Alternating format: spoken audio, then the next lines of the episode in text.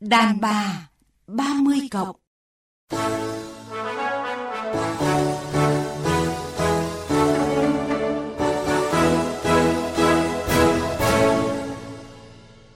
Biên tập viên Ngọc Hà và nhà thơ Lữ Mai xin kính chào quý vị và các bạn. Rất vui được gặp lại biên tập viên Ngọc Hà và quý thính giả. Chị Lữ Mai thân mến, phụ nữ thời nay thì tự chủ hơn về kinh tế, họ không cần dựa dẫm vào chồng và không muốn là một người phụ nữ yếu mềm. À, nhưng mà rất nhiều phụ nữ đã buộc phải mạnh mẽ gồng gánh gia đình và chính người đàn ông của họ đã đẩy họ vào những cái tình huống buộc phải mạnh mẽ bất đắc dĩ ấy. À, chính vì thế, điều người phụ nữ cần nhất khi kết hôn là có một người bạn đời sẻ chia với mình mọi vấn đề trong cuộc sống. Đây cũng là chủ đề của chương trình Đàn bà 30 cộng hôm nay. Cuộc sống.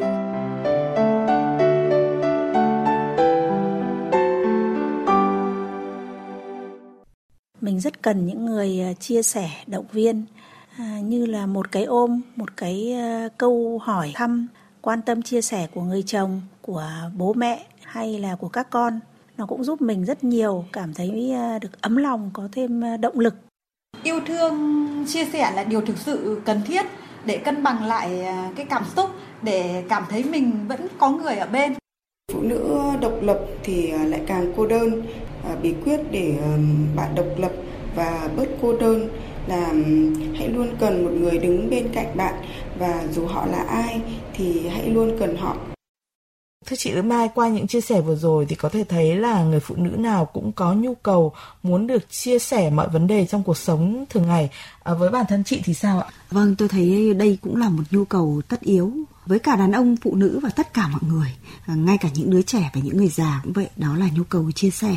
Bản thân tôi thì à, tôi có một cái công việc cũng khá bận rộn nên là lúc nào tôi cũng có nhu cầu chia sẻ cả. Chia sẻ ở đây là gì? Là nhiều khi không cần thiết người đàn ông phải kề vai vào gánh vác giúp công việc đó mà nhiều khi chỉ cần một câu hỏi thôi à, rằng em có mệt lắm không hay em đã ăn gì chưa hay là công việc dạo này bận lắm à thì mình cũng cảm thấy là có cái sự chia sẻ và đồng cảm ở đó còn nếu như mà ai làm việc nấy thì chắc chắn đó không thể là một gia đình hạnh phúc được Vâng, có thể nói là phụ nữ hiện nay thì rất tự chủ trong cuộc sống và đây là một lợi thế khiến tiếng nói của chị em ngày càng được coi trọng. À, và tôi nghĩ là phụ nữ độc lập thì mới có thể hạnh phúc được. Chị Lữ Mai thì có nghĩ như vậy không? Tôi cũng nghĩ như vậy và tôi nghĩ là cái chữ độc lập này mình cũng ờ, nên hiểu theo một nghĩa sâu rộng. Đó chính là sự độc lập về ờ, sự nghiệp, về những ờ, quyết định trong cuộc sống. Bên cạnh đó thì cũng có những thứ mà chúng ta đừng nên giành rẽ và độc lập quá, bởi vì là là một gia đình thì cần nhất là sự sẻ chia. Chúng ta sẽ cần có những công việc mà đưa ra một quyết định chung, cần có những lúc mà ta dựa vào một bờ vai nào đó, cần có những lúc mà ta cần người khác lên tiếng nói trước mình. À, vâng, không ít ý kiến cho rằng là khi mà phụ nữ mạnh mẽ quá thì người chồng lại cảm thấy là mình không được tôn trọng và bị vợ coi thường ạ. Tôi nghĩ cái điều này thì cũng tùy cái tâm lý của từng người đàn ông thôi. Chúng ta thấy là cái sự khác biệt giữa phương đông và phương tây ấy, thì cũng đã có những cái phân biệt rõ ràng rồi. Có những người đàn ông họ cảm thấy tự hào nếu như người phụ nữ của họ có được một sự nghiệp tốt có tiếng nói ảnh hưởng đến xã hội và có tiếng nói ảnh hưởng đến gia đình. Họ không cảm thấy phiền lòng và họ rất tự hào. Nhưng bên cạnh đó thì cũng có không ít những người đàn ông thì cảm thấy mình bị yếu thế cảm thấy là mình bị mất mặt khi mà mình chưa cất lên tiếng nói mà người phụ nữ đã bày tỏ cái quan điểm rồi. Thì điều này nó phụ thuộc vào người đàn ông họ nghĩ như thế nào.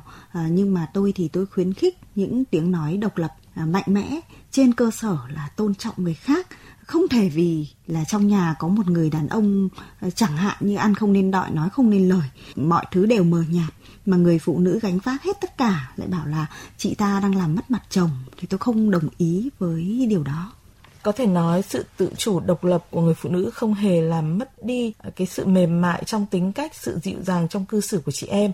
Mà điều đó chỉ có thể khẳng định phụ nữ hiện nay không thua kém gì so với nam giới. Thậm chí nhiều chị em còn gánh vác hết phần việc của nam giới. À, mời quý vị và các bạn cùng theo dõi những chia sẻ sau để thấy rõ điều này.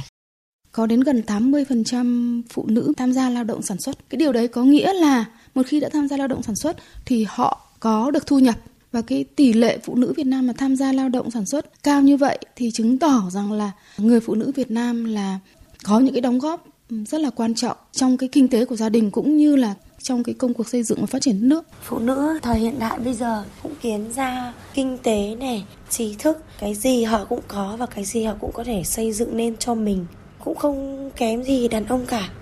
Mà đôi khi thì phụ nữ lại tinh tế hơn đàn ông rất là nhiều việc nhìn nhận người phụ nữ ở gia đình và cộng đồng đã có những bước tiến rất là lớn. Và đặc biệt trong cái đời sống gia đình, cái sự bình đẳng giữa nam hay là nữ đã xích lại gần nhau.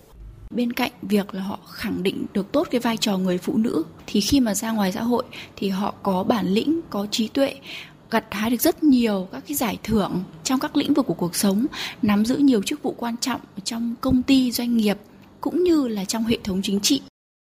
Thưa chị Lữ Mai, qua những cái chia sẻ vừa rồi có thể thấy là phụ nữ hiện nay không thua kém gì nam giới. Thậm chí là nếu xét về cái ý chí nghị lực thì phụ nữ còn chiếm phần lợi thế. Chị thì có suy nghĩ như thế nào ạ? Thực ra từ xa xưa thì chúng ta cũng đã có những người phụ nữ anh hùng luôn được ca ngợi trong những trang sách, trong những tác phẩm. Điều đó thể hiện rằng giá trị của người phụ nữ dù là trong xã hội phong kiến thì vẫn được nhìn nhận à, một cách khá công bằng cho đến tận ngày nay. À, và tôi rất là chia sẻ, à, đồng cảm với những người phụ nữ họ đã vượt lên chính mình họ đã vượt lên rất nhiều cái khó khăn trong cuộc sống để có được địa vị để có được sự ảnh hưởng trong đời sống.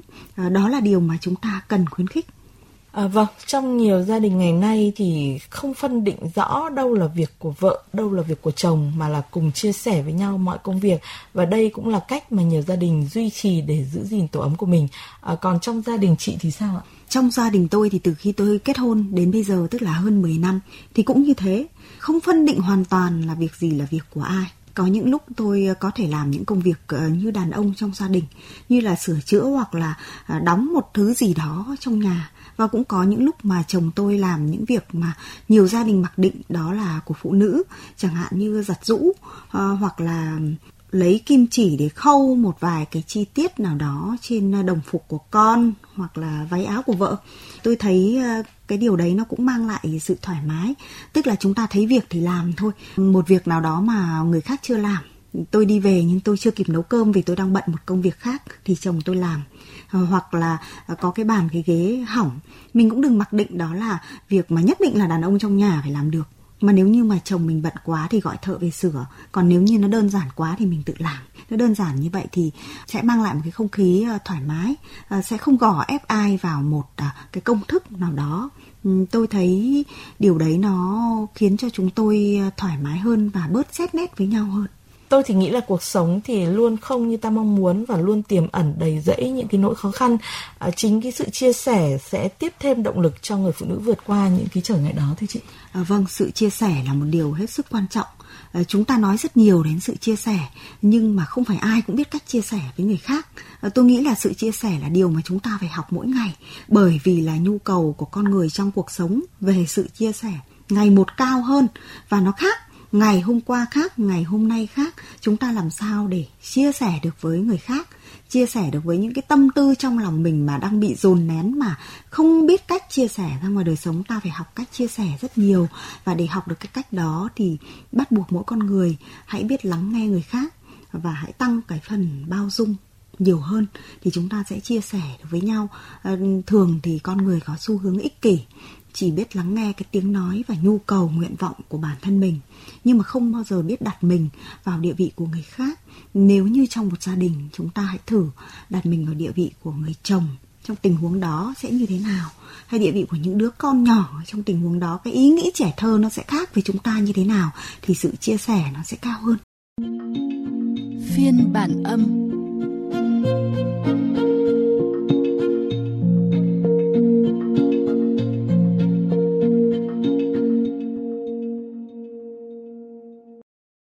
Chúng ta cùng tiếp tục chương trình đàn bà 30 cộng với chủ đề đàn bà không cần dựa dẫm, chỉ cần được sẻ chia. À, chị Lữ Mai thân mến, phụ nữ hiện nay thì rất tự tin và bản lĩnh. À, tuy nhiên một mình họ thì không thể làm nên hạnh phúc gia đình.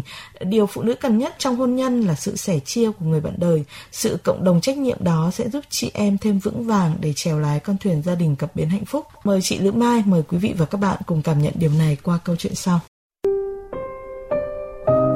tôi là người có tính cách mạnh mẽ, đó là bản tính nên lúc nào tôi cũng thích làm những việc của đàn ông như sửa nhà, sửa điện. Không bao giờ tôi nhờ ai giúp khi tôi có thể tự làm, kể cả những việc nặng nhọc. Tôi những tưởng đấy là ưu điểm của mình và khi kết hôn, chồng tôi sẽ vui sướng vì nhàn.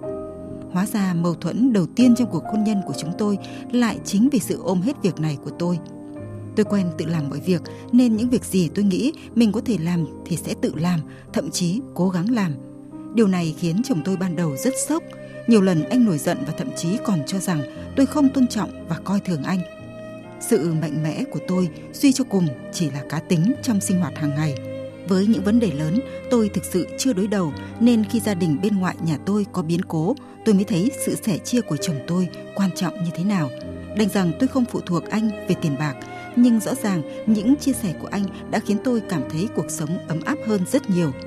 Tôi bận việc, anh đưa đón con, tôi gặp khó khăn trong cuộc sống, anh chia sẻ, động viên. Cũng bởi chồng sẵn sàng chia sẻ với tôi mọi điều trong cuộc sống mà sau 10 năm hôn nhân, vợ chồng tôi chưa bao giờ mâu thuẫn với nhau.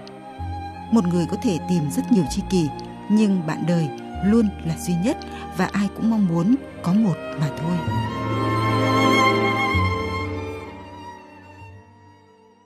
Thưa chị Lữ Mai, người phụ nữ trong câu chuyện rất là mạnh mẽ nhưng mà sự sẻ chia của người bạn đời đã giúp chị cảm nhận được rằng là trong cuộc sống này mọi khó khăn đều sẽ trở nên nhỏ bé đơn giản hơn khi có hai người cùng góp sức giải quyết và động viên lẫn nhau ạ. Vâng, chúng ta có thể thấy là cái sự thú vị trong câu chuyện vừa rồi. Một người phụ nữ dù mạnh mẽ, dù giỏi giang đến đâu thì ừ, khi tạo hóa cho họ là một người phụ nữ, họ vẫn có những lúc yếu mềm, có những cái khoảnh khắc mà họ buộc phải cần đến sự chia sẻ của người khác, đặc biệt là người chồng, người bạn đời của mình. Đó là điều không bao giờ có thể thay đổi. Thế nên chúng ta không thể một mình mãi được. Không ai có thể khôn ngoan từ sáng đến chiều.